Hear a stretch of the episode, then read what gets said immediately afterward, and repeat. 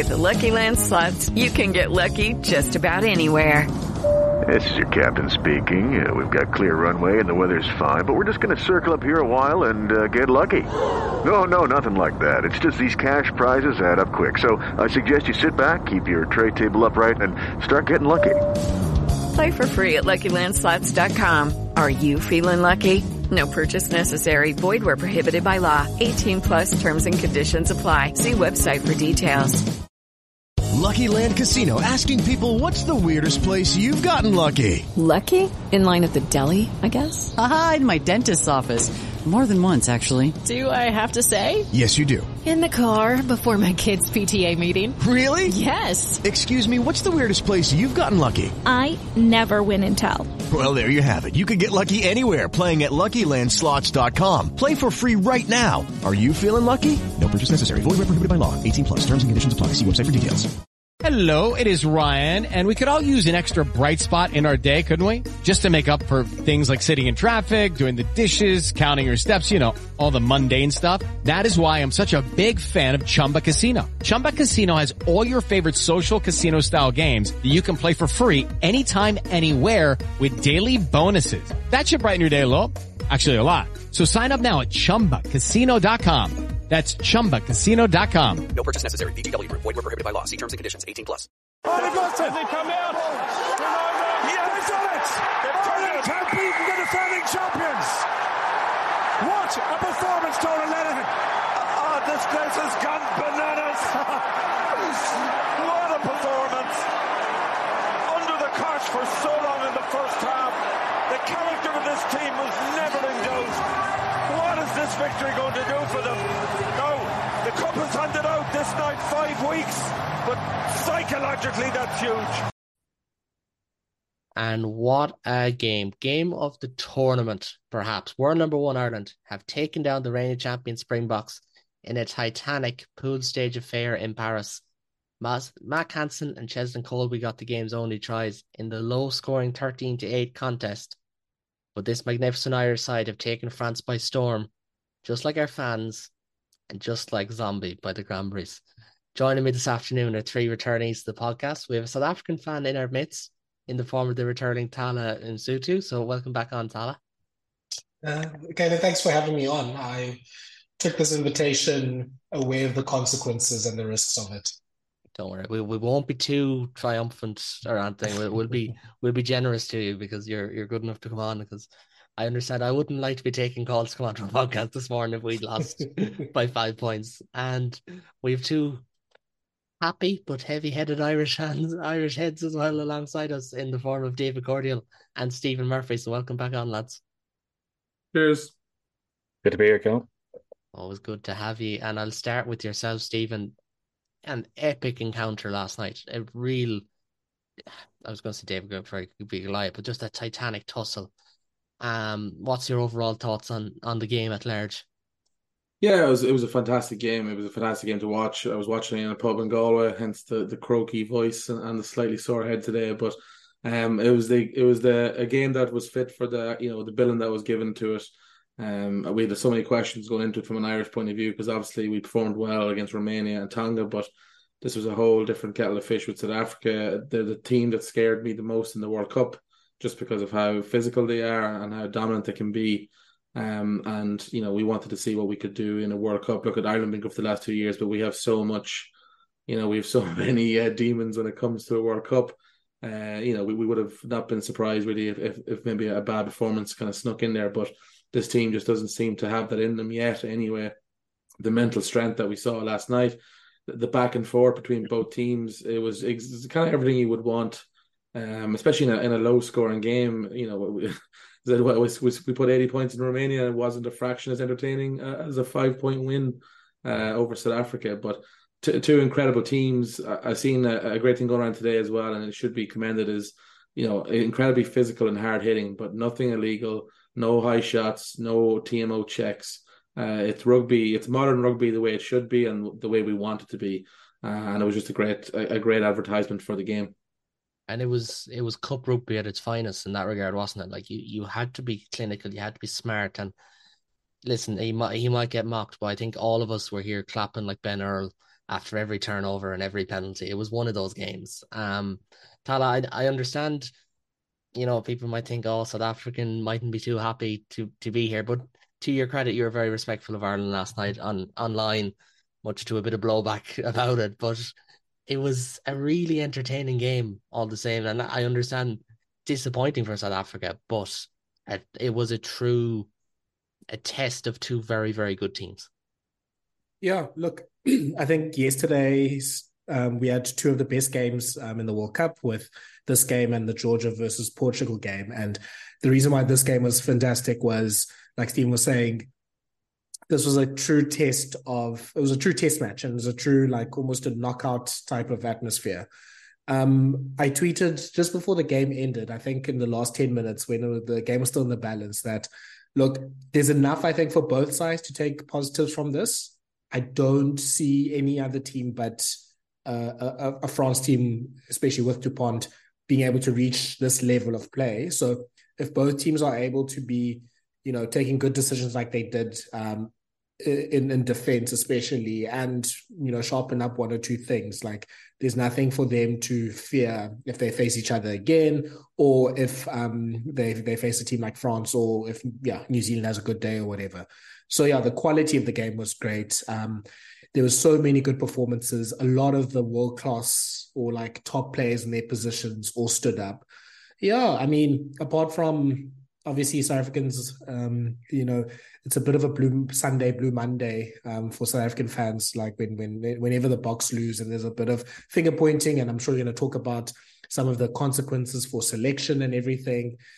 Yeah, but in essence, there were things that were, were within the Springboks control, and they didn't do that, and that's the reason why they lost. Yeah, no, it's it's it's fair that that soul searching was was always going to be the case, no matter who came out on the wrong side, and even at that, like it's it's very easy to, if it was a ten point win, to maybe say it, but like it was a a one score game, you know, in an unbelievable test match, as you said, and and David, like, get your thoughts on it as well because it was a game that, as myself and Steve were saying before we, we started, it seemed to resonate with an awful lot of people in this country. And we'll talk about the bigger picture later on. But it's kind of a shown that rugby at the moment, as much as anything else, in its purest form, is thoroughly enjoyable. And when you get a game like that between two of the best in the world, it's phenomenal. Yeah, it was a it was a really uh, titanic performance, not just from the two teams involved, but um, but for the sport. Um, I've I've watched it back twice now. I think since um, shout out to uh, our own uh, Suzanne who sorted me out with that recording, and it's it's really telling that for a match as low scoring as it was, it did, did not get less engaging on the rewatch. The the I think both teams the really the, the thing that really stood out with the match was both teams put in incredible performances.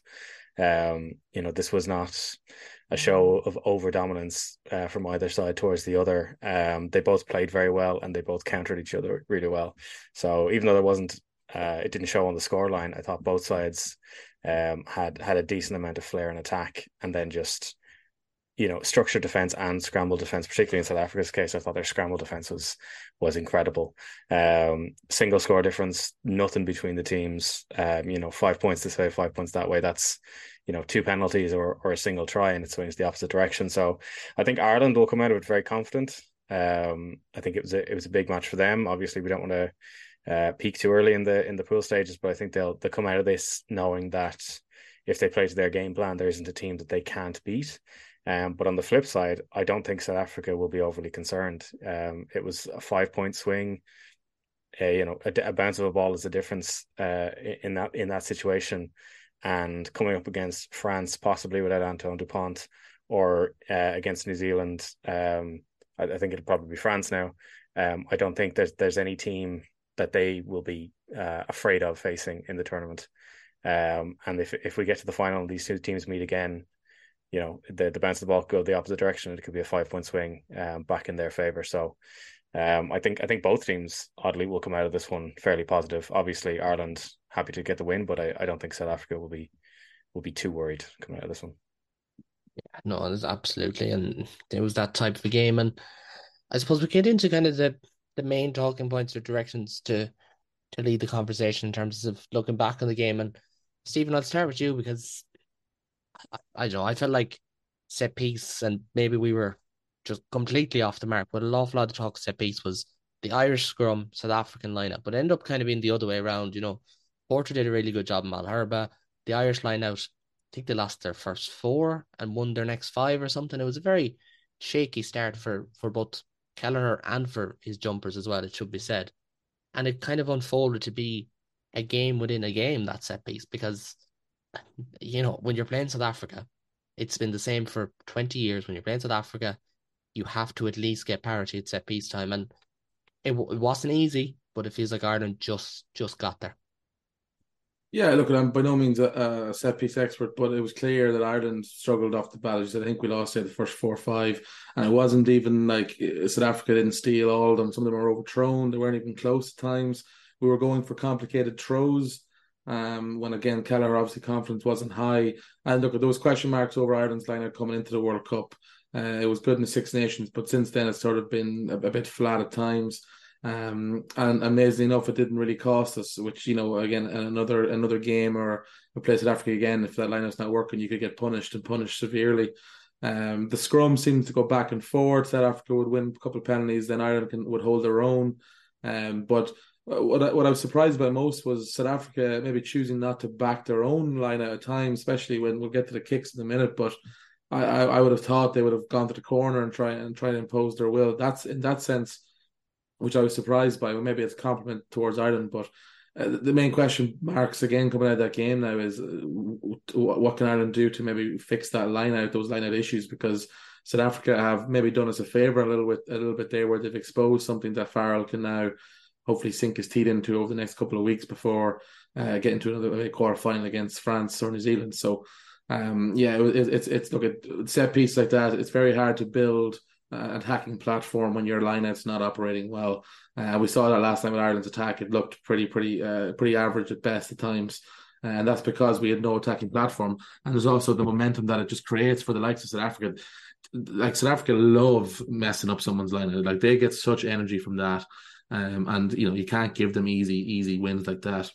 Again, we got lucky last night; it didn't, it didn't cost us to win, but you can't be that sloppy again and, and, and think you're going to get away with it. Yeah, no, you're bang on because if that was like say like South Africa had a very good set piece, their kicks let them down. If they have a bad set piece against France, that could be and you know, that could maybe not France, maybe New Zealand, depending. But that could end up being costly. You know, you don't know, and you have to kind of view it from that prism as well. Like it, it was good from Ireland that they that they problem solved and and whatnot, but certainly had its shaky moments. Thala, just for for your input on this, like certainly felt for me, lineout was okay. I felt like some of it was Ireland's jumps and you know just a bit of a timing issue. But to be fair, Mostert and Etzebeth just they just got up. They just just got up in the air, put the pressure on. Scrummaging wise, then I thought Nché and Naikane really went after Ireland's scrum until maybe Bealham come on. I think Bealham did really well. What what was your making of of the set piece from from your viewpoint? Yeah, um, I think there's been a few gremlins in the Irish lineout for the last few weeks um, that have crept in for for for some reason. Um, apparently, is the fourth game in this game since August that they've lost more than four or more lineouts, which is an issue. Uh, on the other hand, though, Ireland has close to 20 lineouts a game, so maybe it's not as much of an issue um, because they have a high ratio. But as Stephen said, there there had to be a lot of plan Bs in terms of okay, now Ireland was pretty much mostly throwing to the front or not or doing five man lineouts and not really being able to launch an attack from their lineout like they usually do. I think there was only I can only think of the one lineout where they did have ball off the top and then um, Van der carried quite well in the midfield. Most other lineouts they had to do uh, maybe a little bit more conservative, like moves just off like a, a dummy maul and everything. So the I think there's some things that they need to fix. Maybe it's just a matter of Dan Sheehan playing. I mean, we know that Dan Sheehan's lineout throwing accuracy is ridiculous. Apparently, he's only missed like three lineouts for Ireland in his whole career or something crazy like that.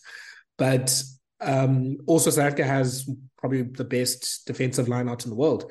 Um, with Mostert and and Eben Etzebeth, they just as you as you saw yesterday, just both jump and jump as high as possible. So you need to get your timing right, and the the the, the throwing has to be great and everything. So I don't think it was apart from I think there was one skewed line out. I think everything else was more of a timing and accuracy issue than it was for solely on Ronan Kelleher. So there is things that they need to fix, um, and Paul O'Connell, I'm sure, will fix it. So what's weird is that Ireland had a great line out pretty much before this um, World Cup um, part of the season. So it's just yeah, it's a it's a concern now, and it's just something that they have to to fix. Um, I was a bit surprised that once Ireland started going at the front, that South Africa didn't really compete.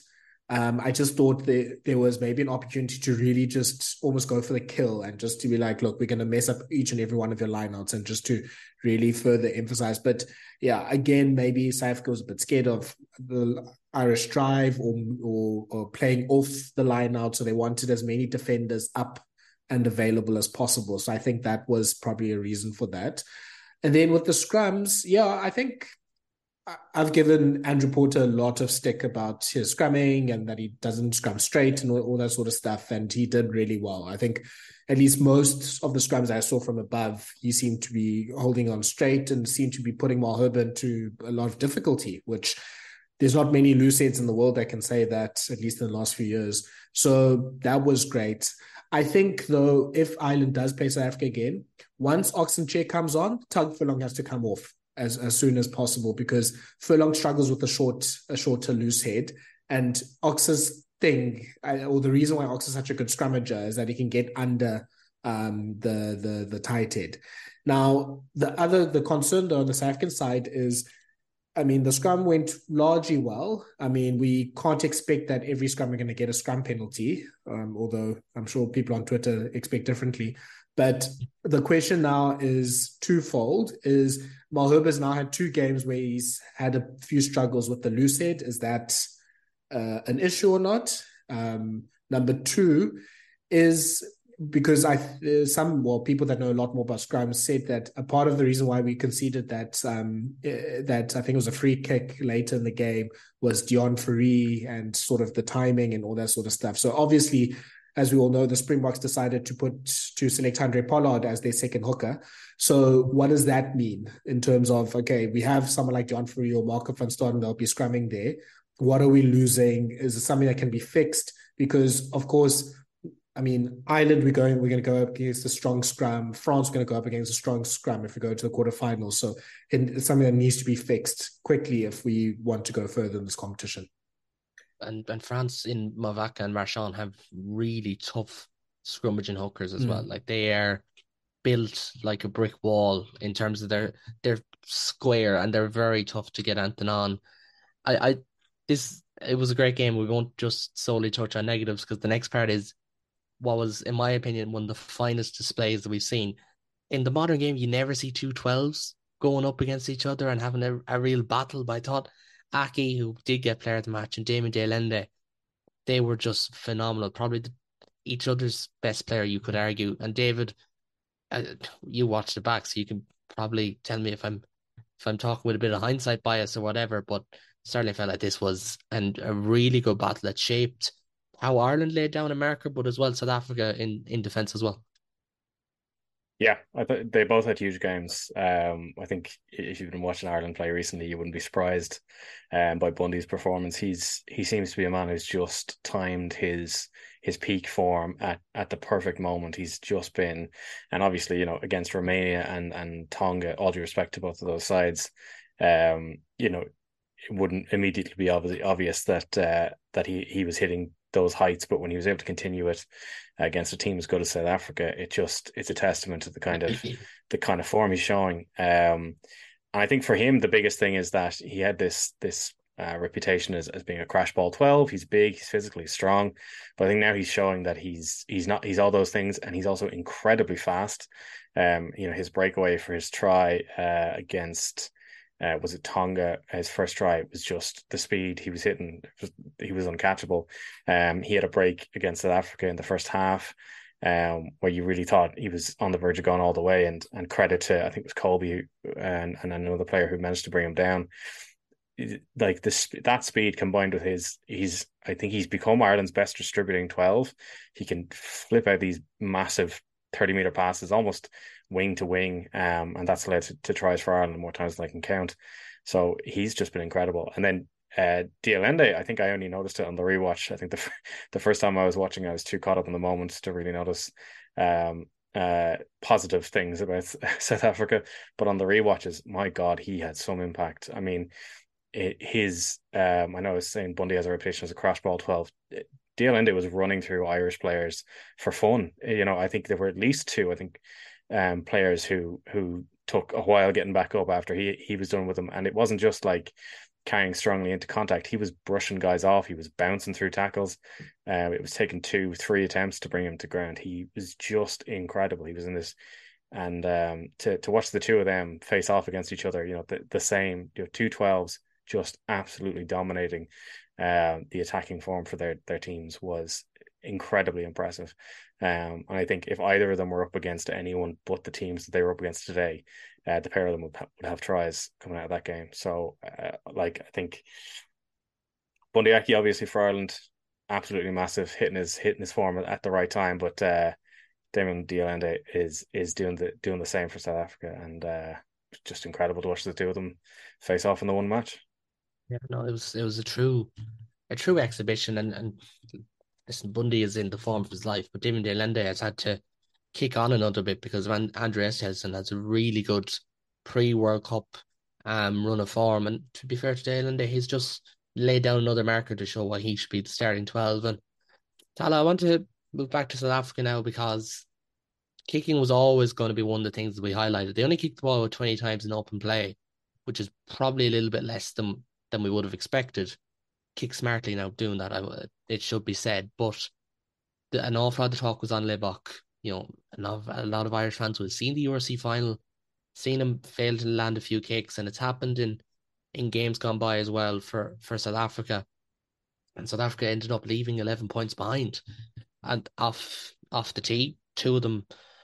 Granted, you know, Faf de Klerk's long range penalty, they end up scoring the try from from that missed kick, but it's it's costly, but at the same time, if Pollard comes back, there's that catch twenty two. You don't get the same attacking game. You do get the point scoring, and that's something you've you've you've discussed quite well. It's it's it's a weird one now for South Africa, isn't it? Yeah, it's oh, it's a it's a very difficult um, dilemma for South Africa. So I think quickly on the like field kicking or territorial kicking, I thought I mean, yeah, I think you can go through pretty much all 46 players that played. I think most of them played really well. Um, and yeah, like also all the counterparts all matching up against each other. But I thought Faf de um, box kicking was close to exceptional most of the time. And the, my only wish was that South Africa used that weapon a bit more because we were getting a bit of traction with, you know, contested high balls and and yeah, just putting a bit more pressure onto the Irish and and and and uh, yeah, and getting those, those those contestable kicks. So it says that we kicked like in terms of like the the number of possessions that we had, we only kicked the ball um, in forty six percent of our possessions, whereas Ireland kicked fifty nine percent of the time, and you know those things matter in terms of winning the territory battle. So Ireland had fifty three percent territory, which I think a lot of the reason was them kicking and kicking quite smartly, especially in the second half. I think the the the yeah, I think the direction was quite clear once half time happened that Sexton and um, James Lowe were told, look, let's try to play as much rugby as possible in the Springboks half. So I think though, with regards to field kicking, just just another point is that Manie Libbok's field kicking I think was also quite good, and especially his penalty kicks for for like going to touch I don't know if there's another fly half that gets as much meters as he does. I think he gets close to 50 meters. And it's the fact that he can kick from left and right, and he just is able to get every last meter. Like when you compare it to what Sexton was doing, Sexton was kicking it safe and he got like 20 or 30 meters, which is fine. Libbok, like in that final penalty for that final lineout, got 40 odd, maybe close to 50 meters. So it is a really good quality that he has. And I think I, I, I wish the Springboks just kicked a bit more, and obviously that's um, something that they have to look at because it does seem like the Springboks are trying to play a bit more of a wide ball in hand type of um, game plan, which I think bit us in the butt uh, in some cases with the Irish, especially with their defense and counteracting and, and turnovers. The place kicking, uh, yeah, it's it's been a fun conversation on Twitter the last 16 I'm, or so I'm, hours. I'm sure it's been very fun. well, look, the, the the main thing is, did Manie Libbok is Manie Libbok kicking well from the tee? No. What are the reasons for that? I think partly Libbok doesn't have the best kicking technique in the world. There's people that know a lot better that say he's a hooker of a kicker. So I'm sure people that play golf, you know, I, am very much of a hooker with my with my swing myself, so I can completely understand that. So he needs to almost stand in a in a bit of a different way that other um, kickers need to do. And I think another factor is that he's not really doing well with the shot clock. So I think he has a long routine. He does a lot of like swings and all that sort of stuff. And I think by the time he gets into it, and the fact that the shot clock starts you know, when the penalty is given or, you know, when the try is scored or whatever the case is. If it's a penalty, we have to first look on top there for the red light to know if we're doing a kick or not, which I think is also a little bit of a factor in just delaying things as well. Then it's okay, we decide to kick. Then the tee comes on. Then Libbok starts with his routine. And he's always constantly kicking at like the last few seconds. And it's always, I feel like he almost has to rush the last few parts of, of his kicking routine. So I do think that's also a factor as well. Another factor is that South for whatever reason, doesn't have a kicking coach in their squad. When Rassie Erasmus was asked as to why he's not using the Stormers kicking coach, for example, the one that Manie Libbok uses, um, Rassie said then we'd have to get specialist coaches for all positions and for all players. So then we'd have 33 specialist coaches for each player, which obviously is ridiculous. But yeah, I think South put themselves in, in this position um, by only having Libbok as their only recognized fly half and pretty much the only recognized um, uh, goal kicker in the squad before Handré Pollard came. So then when the Marx injury happened, it was basically a coin toss of do we want a specialist too or do we want a goal kicker or at least uh, some extra protection? And they chose the goal kicking. I mean, I think we'll talk about the bomb squad and stuff later. I think that has its own consequences. But yeah, I think it's clear that that Manie Libbok did not perform well enough with his goal kicking, and unfortunately, as the goal kicker, he has to take, um, you know, fall on his sword in that case. In terms of probably he won't be start, or I don't think he'll be starting in the quarterfinal if we get there. So it's a matter of if Pollard can prove his fitness against Tonga, can get through that game, can show that he's at least fit then I think he's going to be playing at number 10 from now on. But now this brings a lot of questions as to what that means for the Springboks because the Springboks have started becoming a bit more of a possession based team that goes wide, that plays off 10, that has looked a bit more expansive when Handré Pollard got injured last year. And then it was first Damian Willemse, then Manie Libbok became the fly. And maybe it was going to happen anyway, but I think the coaches saw the opportunity to go, look, these people are a lot more, you know, they're better passes than Pollard, they're a bit more expansive, they have a better running game than Pollard. Let's try to be a bit more expansive with our running game now. So let's put Libbok in, let's play off 10 a lot more. Uh, like the there's some stats that we have here that say like the Springboks they played a lot wider than Ireland did, which I think for most people who would have been you know, thinking about the game before, you would expect Ireland to be the one playing wide and the box playing tight. So the Springboks had, you know, 20% of their possessions were out wide and 46% of them were in the midfield. So that's 66% of your possessions are oh, like away from like that 9 10 channel. It's it's basically Libbok or Willemse have to pass to, you know, the midfield uh, or pot of forwards, whatever the case is. And Pollard isn't he's not he's not the best passer in the world. I think that's probably the best way to put it. Like he's a good passer. He can obviously do short passes. He does struggle with long passes. So, for example, the long pass that Libbok had for Cheslin Kolbe, does Pollard do it? I'm not sure. So there's a very big trade-off here that the Springboks have to consider as to how do how do the Springboks play if Pollard's number 10? I don't think we can play exactly how the way that we play now. And maybe that's a good thing. Maybe the Springboks will sort of you know, go to a lot more of a conservative um, game plan for a knockout rugby, which is fine. Pollard obviously is well experienced in knockout rugby and he's great at that. But that then also means we're a lot more predictable.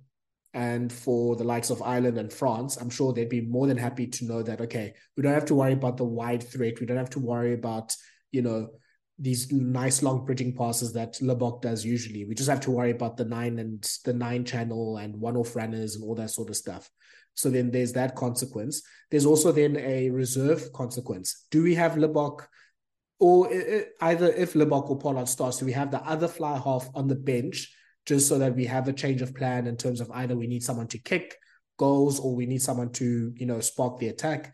What, what does that mean for Roux? What does that mean for Damian Willemse? Do we go 5 3? I think we should go 5 3. But yeah, obviously the Springboks are very committed to, you know, having as many forwards as possible. So there's a lot of consequences. And yeah, it's a it's a weird place for a team that's, you know, a big contender in the World Cup. You there's a lot of questions that we have about our 23 and our game plan. That usually is not a situation in which a team is in if they win the World Cup. And no, I know from nine, um, from 2007 and from 2019, we usually know who our 23 is, know how we're going to play, and we pretty much just execute that. So this, yeah, I think those are not good signs that we could be changing a fly half. We could be pretty much changing a game plan. We could be changing goal kickers and all that sort of stuff. And the final point is that look, Pollard has his off days.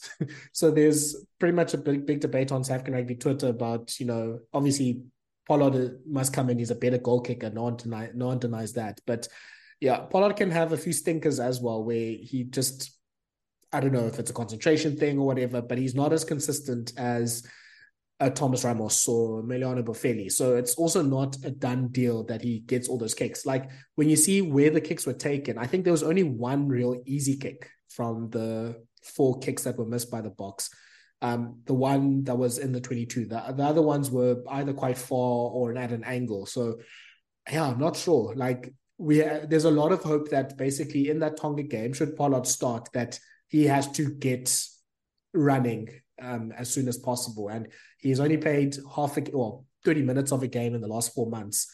Um, so yeah, there's a lot of questions now for the Springboks.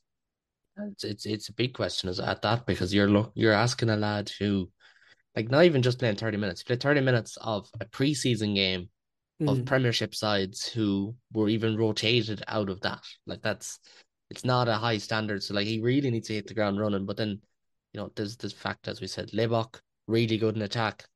Kicking has been iffy. Pollard, he's not as good of an attacker. And there there's so many questions because South Africa, as we've said before, they've they've progressed into this on ball type team Libbok is a is a big reason for that. And David, we'll come to you next because I want to talk about Ireland's attack anyway, and it's a nice way to move on to it. Like it felt like in the main, yeah, they were shut down to a degree because South Africa have this incredible blitz defense. Ireland didn't have as much time on the ball, slower ruck speeds, etc. But still felt like it was a pretty good display, all things considered, in with ball in hand. Yeah, yeah, no, I thought um, the the real um, kind of uh, point of difference that Ireland have have demonstrated um, in recent times, even in even games against against teams like uh, Romania, uh, is is their phase play attack. Um, they seem to be very very big fans of of stringing multiple passes together, tip in passes, passes out wide. They seem to like to keep the ball moving a lot. Um, it seems to be effective, uh, very good at, at keeping the defense on their toes. I I was very concerned going into this game about South Africa's scramble defense because I do remember that from November. Um, it makes it very difficult to to get those passes off. I actually thought though in this game that it fired very well. Um, there was a the first attack I'm thinking of was on about twelve or thirteen minutes. Um, Ireland string a couple of passes together, then Garry Ringrose um splits it out wide, and, and Hugo Keenan just absolutely sprints forward. And um, if not for a very good uh, last minute scramble tackle, Keenan's over there. Um, so I think I thought in that game it'd be easy to look at the scoreline and think that okay, both both sides kind of you know defense was the was the name of the game on the day, and I think it was, but I really think scramble defense was the name of the the game on the day because I thought um, for Ireland, yes, but even for South Africa, I thought they both had um, some runs of good attack, but it was just the last tackle was made every time.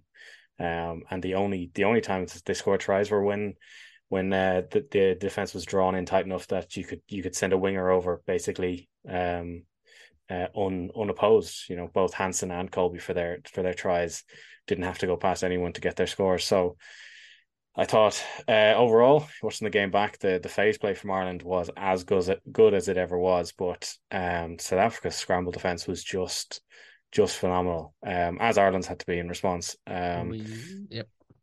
So yeah, I, no, I, I, yeah. So I thought, uh, for for as low scoring a game as it was, the attack was still scintillating. It was uh, really really thrilling to watch. Um, so I think if if anything coming out of that game, um, the, the the one takeaway I would have is that it was a testament to the defense of both teams that they only managed to score a try against each other because the attack was was really good. Yep, Thala, do you want to jump in there? Yeah, very quickly. I think Ireland learned um, a lot from their game in 2022 against the Boks.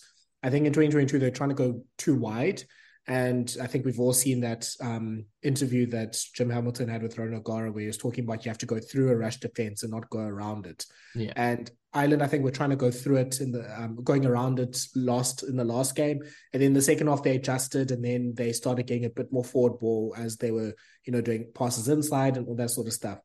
And in this game, what I think what they they said is that we're going to be patient, we're going to set ourselves up, we're going to make sure we retain the ball in ruck, and we're going to attack as narrow as possible. I don't think I've ever seen Mac Han. I mean, we know that Hansen and Lowe pop up everywhere, but they, I don't think they ever really were on their wings. Like they were pretty much in the midfield or close to a ruck, and all of the Irish moves and the intricate patterns, everything happened quite close or very close to where the rucks were.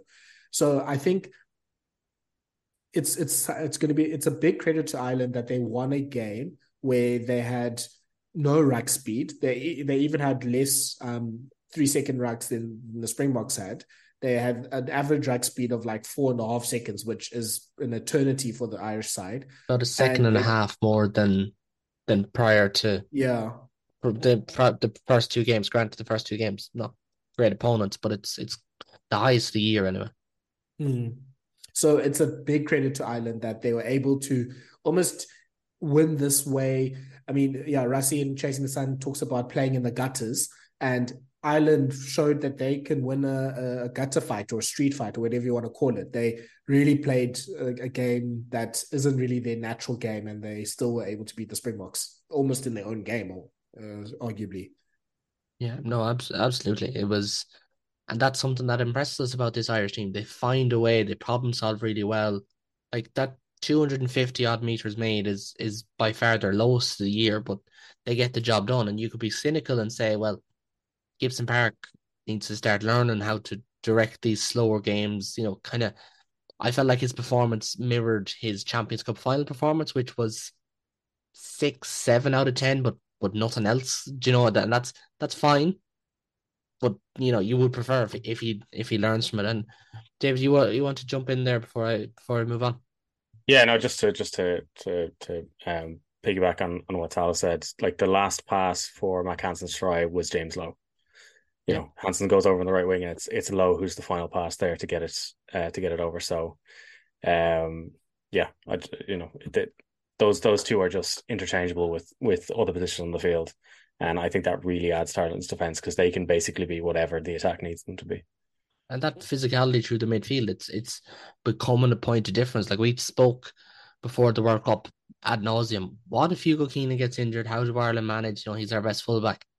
But Lowe and Hansen have been really, really good the last three, four games. You can probably include the England game at that, where they've been coming in off their wings. They've been powerful. Like Lowe winning a, a breakdown turnover in the first half. Like that's that's huge. You know, that is huge psychologically as well. That it, you know, by the time Caelan Doris gets the rock, the ball is won, and he came up with those big moments. And probably someone, if if we were talking about going through the squad and as a whole, he'd be someone who'd be one of the best rated. And we spoke before we came on about the about the subs and how important that was, and we'll get Thala's view on the bomb squad and and all that in a minute. But we'll just to start with Ireland, and it, it was really impressive, wasn't it? Like you look at Dan Sheehan, I felt like yeah, he he did well because he's Dan Sheehan. I don't think he did much better than Ronan Kelleher. I felt like he had a good game, but Sheehan was really good.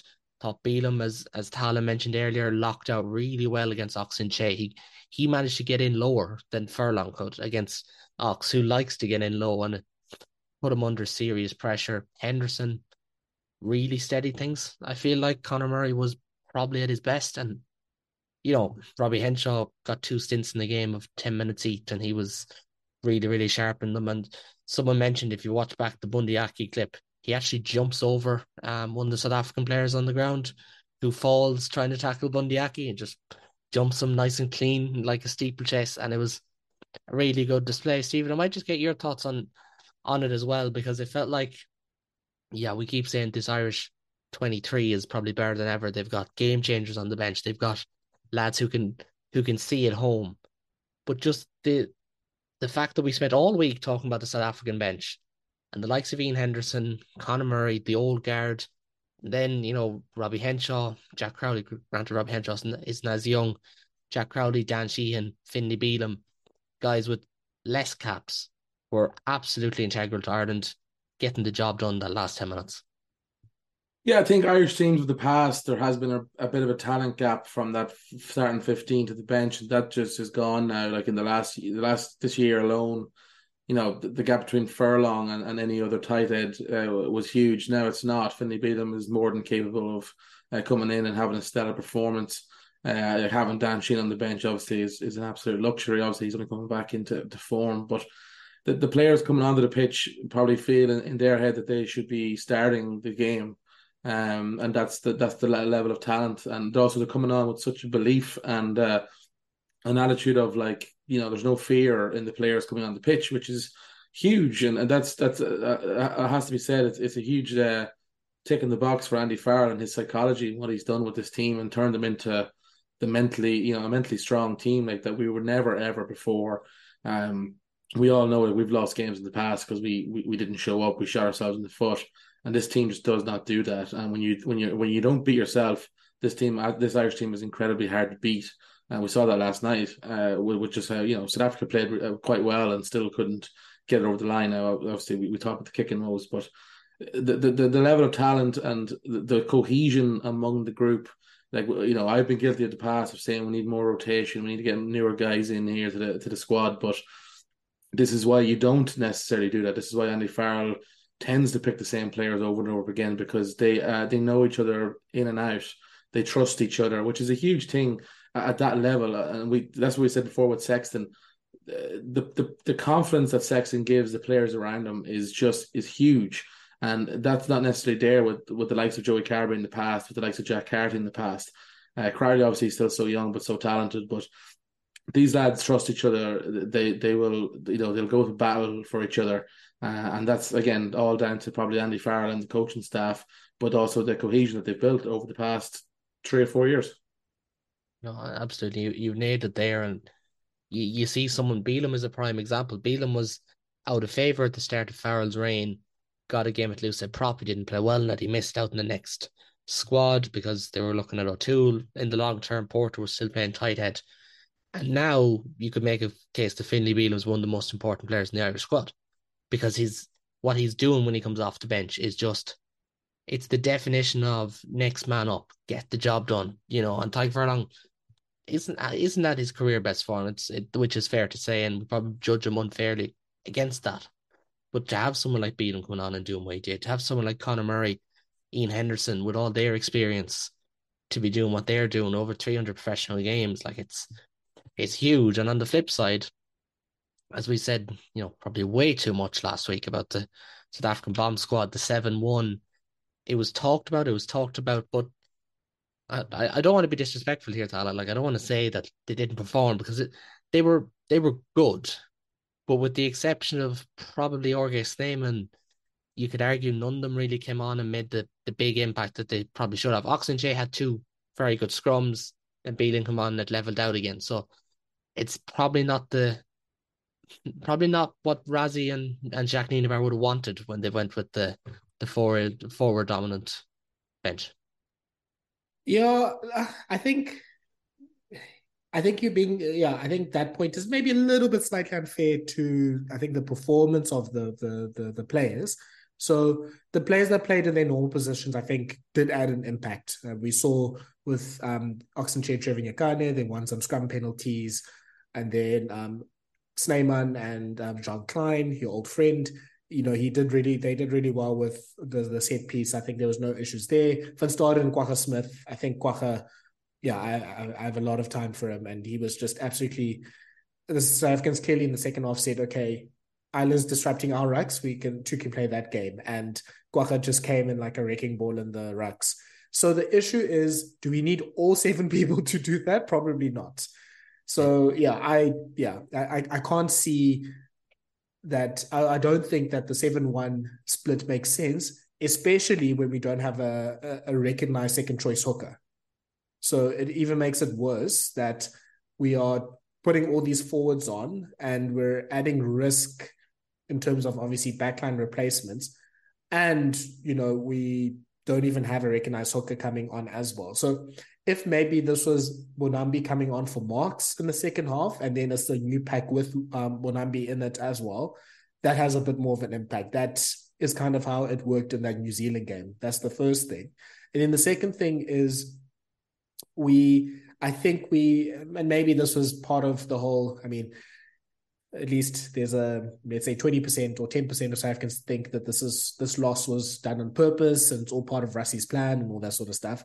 But if if if if that is the case, yeah, them subbing off um Kolisi and Etzebeth, especially like before the 50 minute mark, that's probably not something I would advise they do in the future as well. So like I would, especially with Etzebeth, and I mean both with Kolisi and Etzebeth, um, those two need to play close to 60 minutes, 60 odd minutes. And then you can just like blood in the the the bomb squad as they come on as well. So I yeah, I think that's also a concern as to timing because it's no, I mean, yes, we have two quality packs basically, but you know, there's certain players that are above you know, even they're like world class or even above that level, if you can say that. So they should try to stay in big decisive games as long as possible as well. So then there's that concern as well. So, you know, when we finished the game, we had Nché, Fourie, Nyakane, Snyman, Kleyn, uh, Kwagga, Pieter-Steph du and Van Staden. I mean, for Ireland, you look at that, and that's why I admired what Andy Farrell said about the bomb squad. It's not there's not something to be that concerned about because I mean Bealham can match Ox sort of. Uh, you know, Sheehan obviously can definitely match whatever we have at hooker. Um, Henderson can sort of match what you know the likes of Kleyn and Snyman do as well. Like it, it it it's not like you have this big advantage, especially with you know the best teams in the world. So now we add to this that you know we possibly going to change our fly halves. And the question then becomes do we not need at least two, if not three, reserve spots for um, our backline? Because my ideal lineup for the Springboks, if Pollard starts, is that le Roux's at fullback because le Roux basically helps the attack and has helps with the deficiencies that Pollard has. And then I think then in the second half, if we're chasing a game or even if we're being defensive, Willemse is the perfect player 23 because if we try to you know defend, then you put him on for le Roux, and we can he can defend and all that sort of stuff. If we need to attack, you can even put him in on a twelve, and maybe take out someone like de Allende or Kriel. Um, have le Roux there, and then also have Libbok as a possible option to spark the attack if we need to chase a game. Because yeah, I don't think there'll be much chasing of a game if Pollard and Willemse are playing ten and fifteen because they're not really you know the best playmakers in the world. Like Willemse, who I thought had a fantastic game. I think he was probably, if not the best, the second best backline player for the Springboks. But he attacks for himself. He is good at creating opportunities for himself. He's not really the playmaker like someone like Mack Hansen is, for example. Like, and there's a there's a big difference there. So yeah, I think there's a lot of questions now for Rassie and Jacques. I don't think we'll see seven one again. I think they saw the limitations of it, especially when we don't really have you know as much quality, obviously with our hooker now and you know there's there there's a there's there's a bit of diminishing returns with regards to it and you want to keep some of your best players on the field as long as possible. And yeah seeing that apart from that maybe 10 minutes period in the 50 to 60 minutes where you know Sark was we're starting to put scrum penalties and and and and put pressure on Ireland the thing that will be I think a big uh, mark against the whole strategy was Ireland countered that. They, you know, they absorbed the pressure. They were going back. It seemed like the game was swinging towards South Africa. They just fought back when they put on their reserves and when Bealham came on and Henderson was great with the line out and, and then Baird came on as well. So Ireland can counter this. We know that France can counter this because they'll have probably a 6-2 bench of their own.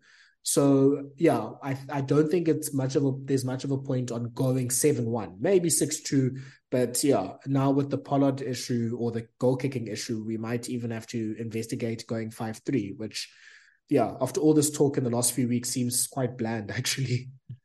Yeah, it seems it seems a bit too normal, considering everything that has been said, you know, about the morals and and all that, and just to pick up on one of the points you made probably the, a large reason why the subs may not have stood out was Kolisi was really impressive. Etzebeth was really impressive. And sometimes it's very easy to get drawn into, especially when you're not following Van Staden or Smith or or whoever. It's very easy to be drawn into, well, how did the guy that they replaced play? And Kolisi was brilliant.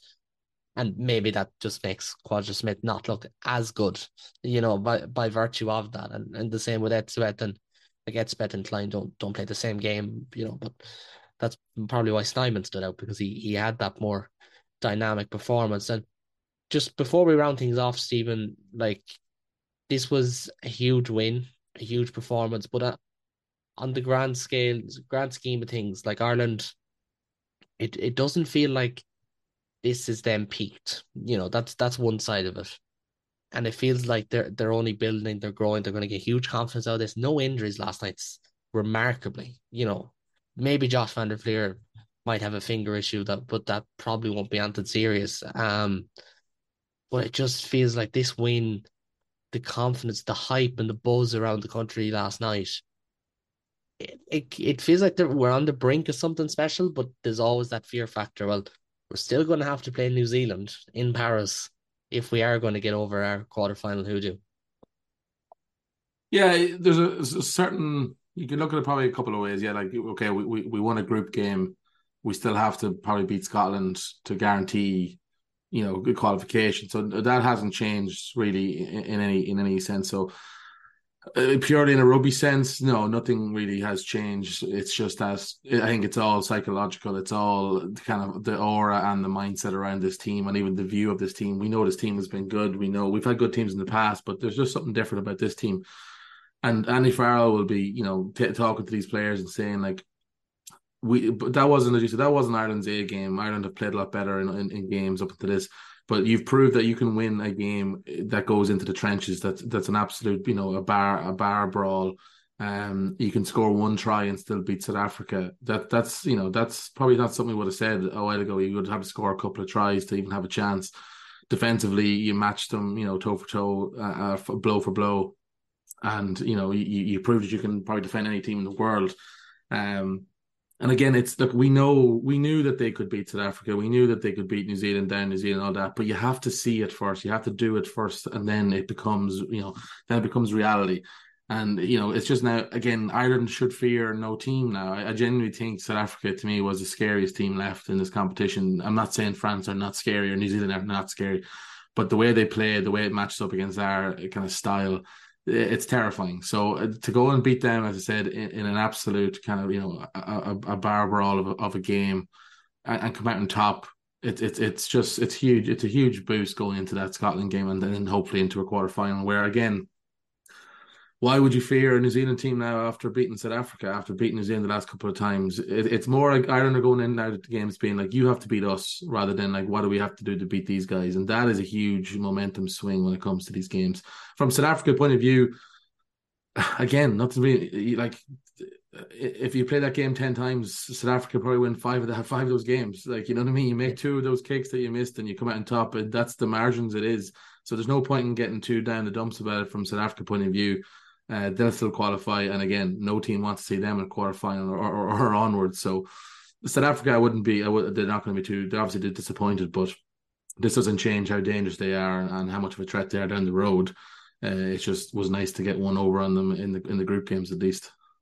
Yeah, but it it always is to to get a big scalp, and it was you know the first um the first World Cup game between Ireland and South Africa, so that's Ireland have one hundred percent record against South Africa in World Cups. You know, there's there's always that side of things to it, and and let's hope we, we, don't play them again. let's hope yeah, we don't see them in the final. Thirty years or something, just, yeah, just so we can, yeah. you know, thirty-two even. Um, but, but before we finish up, we, we should say like the group is not over yet. You can look at it whichever way you want, but it, personally, I think Scotland having to play twice against Tonga and Romania and having to perform before they play us is going to be. Feel like that's a big. T- it's a big factor that probably should be talked about. I feel like South Africa will just go out and they'll get the job done against Tonga. You know, regardless. I I can't see them slipping up there to be honest. So if Ireland win, they'll top the pool. South Africa will probably take second with that try with a try bonus point result over Tonga next Sunday. So starting with yourself, David, the consensus before the tournament was Ireland or Scott or South Africa, whoever won that game will come first, and whoever lost that game will come second. Are you are you still sticking by that as we head into the last two weeks of the, the pool stages? Uh, well, given that there's uh, spoiler, it's twenty minutes gone the Scotland Tonga game, and Tonga are currently winning. Um, yeah, I think that's probably that's probably it's 10-7. Uh, Tonga just scored a lovely try. Um, I think that's that's likely. Um, you know, Scotland. Uh, you know, there was a lot of complaints from Ireland. Well, at least I know there was a lot of complaints from myself and people I know about the the draw and the the nature of how early uh, before the the actual tournament the draw is made and and the fact that we ended up with the five top ranked teams in the world in just two pools um i think the real the real victims of that were not ireland or south africa or france or, or new zealand uh, they were italy italy and scotland um scotland in particular they're the fifth ranked team in the world um, are they on a level with the top four? Probably not. You'd probably favor any of the top four against them, but they're a very good team, and you have to imagine if they were in Pool C or Pool D, they'd probably top them. Um, that being said, uh, I don't think Scotland have beaten Ireland home or away since 2017. Um, I And I ha- just they'll have to win with by denying us a bonus point more than likely, and they haven't Yeah. done that in, in over twenty years. Yeah, I just and, and like the way Ireland play, you know, a, a team like New Zealand were really the perfect foil to Ireland's Ireland's attack. Um, I I cannot see a world. I can't see a world in which Ireland don't win that game, but there's definitely not a world in which Ireland don't score four tries. Um, and if Scotland win by more than seven points, I'd be very very shocked. So, I think Scotland are a little bit goosed, um, irrespective of of of anything else. Um, so I, I I would expect that. I mean, yeah, we might lose in, top of the pool, but I would expect that Ireland will win that game and top the pool. And I would I would anticipate that that uh, South Africa will will do a number on Tonga and, and finish second. Um, it it is it is funny, you know, you want to be respectful of the teams, but I think both coaches are certainly, um, a lot of commentators online are already talking about South Africa v France and Ireland v New Zealand as if they're done deals. Um, I would like to see Italy have a, have some words to say about that uh, when they face off against New Zealand. Um, but yeah, for me right now, I, I can't imagine a scenario in which that's not the way that this pool this pool pans out. Yeah, no, not understandable at that. And Thala, we're we're kind of booking your ticket in to play France in that quarter final for you. Um, you know, we'd be kind like that um, over here.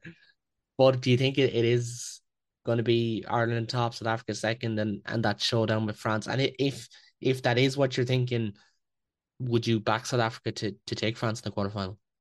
Um, yes, I think it's going to be Ireland versus um, Ireland and South Africa, number one and number two. Yeah, I don't think surprises usually happen when um, two Six Nations teams or two rugby championship teams face each other. Like in World Cups, that usually just basically follows form.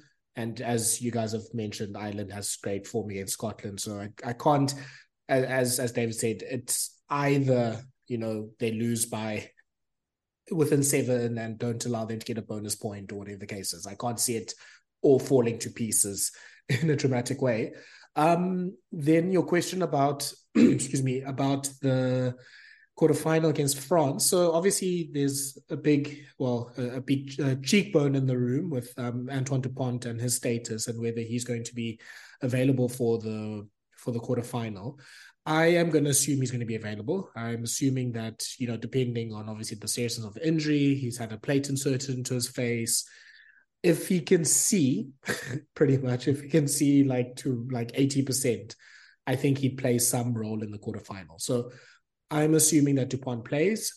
I'm assuming that France will maybe have some dramas, but will be able to beat Italy. Like I don't, even with if especially if um Alldritt and uh, Marchand are all back, which they should be, then I think France beats Italy, and I think France is able to beat.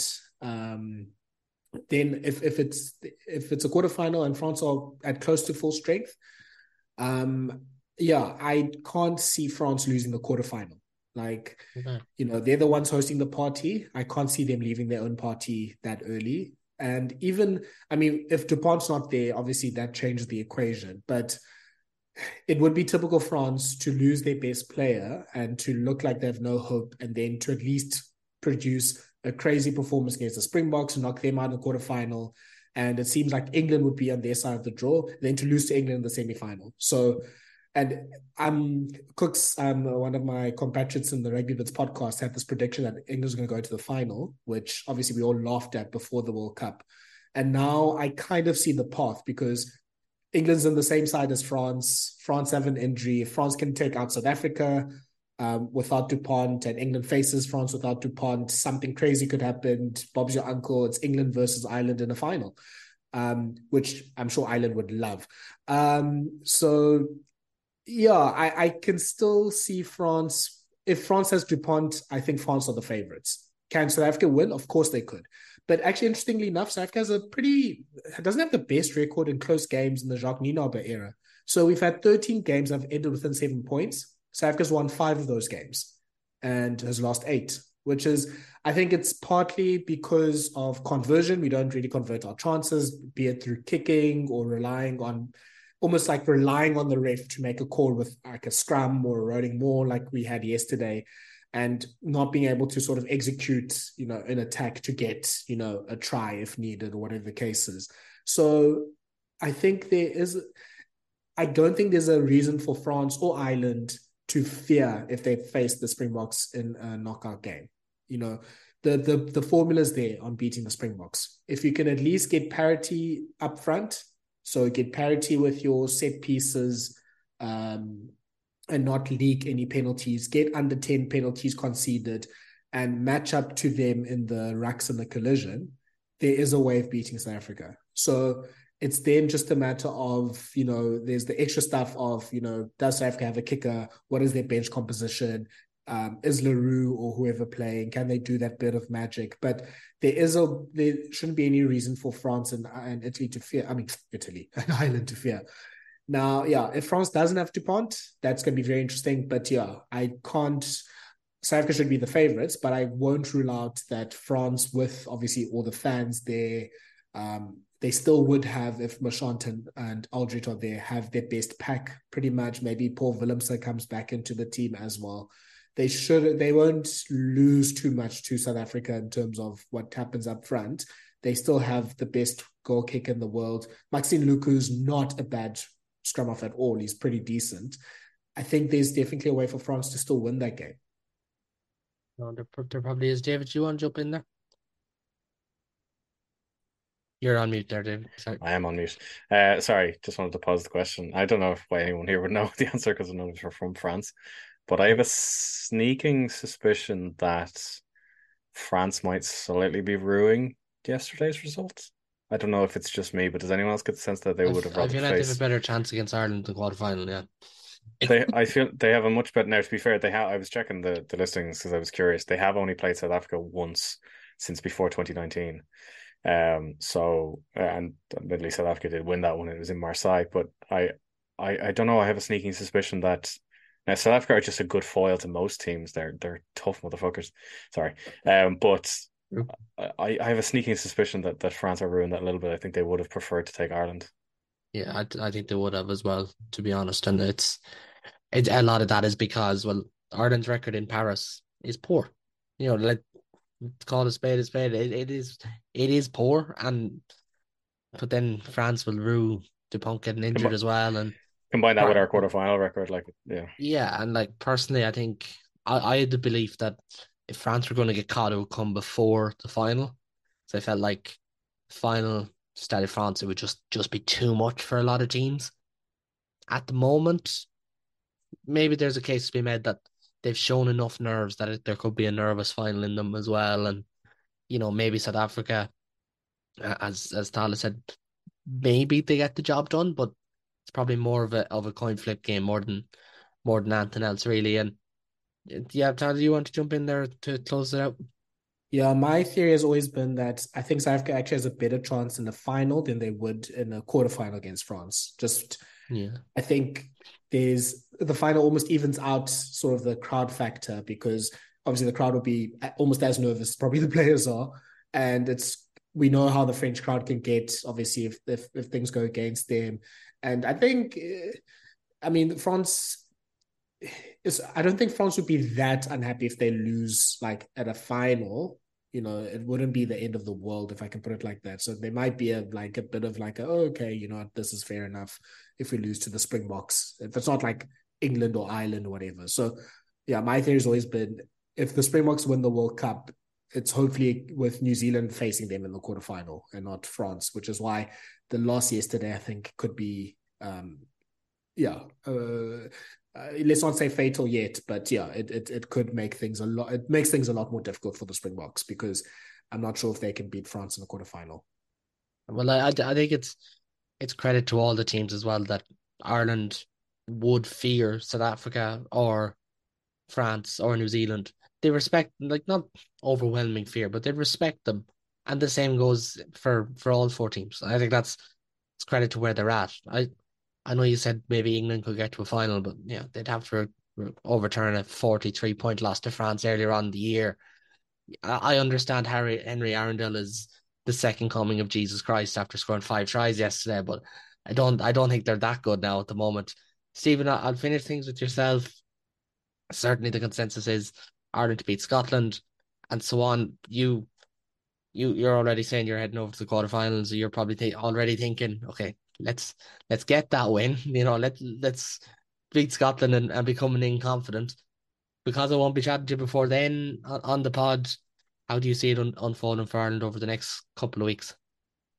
Yeah, I, I just don't think Scotland are good enough. Unfortunately, I think they're they're yes. a decent team, but I'm yeah, I'm sorry. I, I I've never feared uh, uh, literally since the game where Hogg dropped that ball over the line where they should have beaten us, I think since then they just have this mental block with Ireland, and I just don't think they're good enough.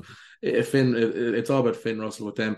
If you can some, if you can stop him or negate him to a certain degree, I just don't think they have enough. Um, and Ireland don't fear them uh, even a little bit. So I think they'll beat them. I think South Africa will finish second, and yeah, we'll play play New Zealand in the quarterfinals, which I think we um I think I'd again personally going into the game, I would have rather played France just for the atmosphere. I think the atmosphere would have been incredible, but I do think we have a better chance beating New Zealand um, than France, especially in Paris. So I think that's uh, yeah. But regarding Scotland and the remaining group games, uh, yeah, I just don't think Scotland. You, can clip this Scottish fans if you want and play it to me in, in two weeks' time, but. Um, as of now, the, the only nightmare situation is Ben Healy coming on kicking a penalty to win it because I have talked so much shit about Ben Healy in Munster and now Scotland. So that'll that, that's the worst case scenario for me, but I just don't see it happening. It's a miracle I let you on this podcast. To be honest, it really is. but no, it's, I I'm of a similar belief about Scotland. I think when they beat us, I'll be afraid of them then, but they haven't shown that they can. You know, and that's they've they've beaten France when when there's no pressure on them, and, and they've beaten England because they rise to that game. They haven't beaten Ireland, and kind of like this. I felt the same about the South Africa game. They don't beat South Africa, so why would they have beaten them in Marseille? You know, and South Africa laid out a great blueprint as to how to how to stop them as well in, in that game, you know, and I still can't get past the sense that I think South Africa will win the World Cup and they'll beat us in the final. Even still, but I, I hope not. I hope we can if we do get a replay between the two teams, it, it, it will be a cracker if if last night it was anything to go by. And I suppose that's that's what we have time for t- today, lads. And thank you very very much for joining me. It's been it's been a pleasure to talk about a great Irish performance. Maybe maybe not for Thala, but it's been a great to have you on and to give your perspective on things as well, mate. It's it's always it's always good to hear the outside perspective on these games. And for those listening at home, I'll be back on on Monday night with our flagship recap pod as we look back at the other seven games, which includes, of course, Scotland Tonga, which we mentioned here, the the France Namibia game and the big showdown which comes tonight as we record between Wales and Australia with so many storylines surrounding Australia at the moment and, and Eddie Jones as they always seem to do. As always, thanks thanks to home everyone for listening. Thanks to lads for coming on. And if you do like what you see here from myself or from the lads, you can find the links to all our channels, including the, the Rugby Bits podcast and the Master of None podcast. That'll be tagged in the description. But for now and until next time, take it easy. Sports Social Podcast Network. Okay, round two. Name something that's not boring. A laundry? Ooh, a book club. Computer solitaire, huh? Ah, oh, sorry, we were looking for Chumba Casino. That's right. ChumbaCasino.com has over 100 casino style games. Join today and play for free for your chance to redeem some serious prizes. ChumbaCasino.com. No purchase necessary. Full prohibited by law. 18 plus terms and conditions apply. See website for details.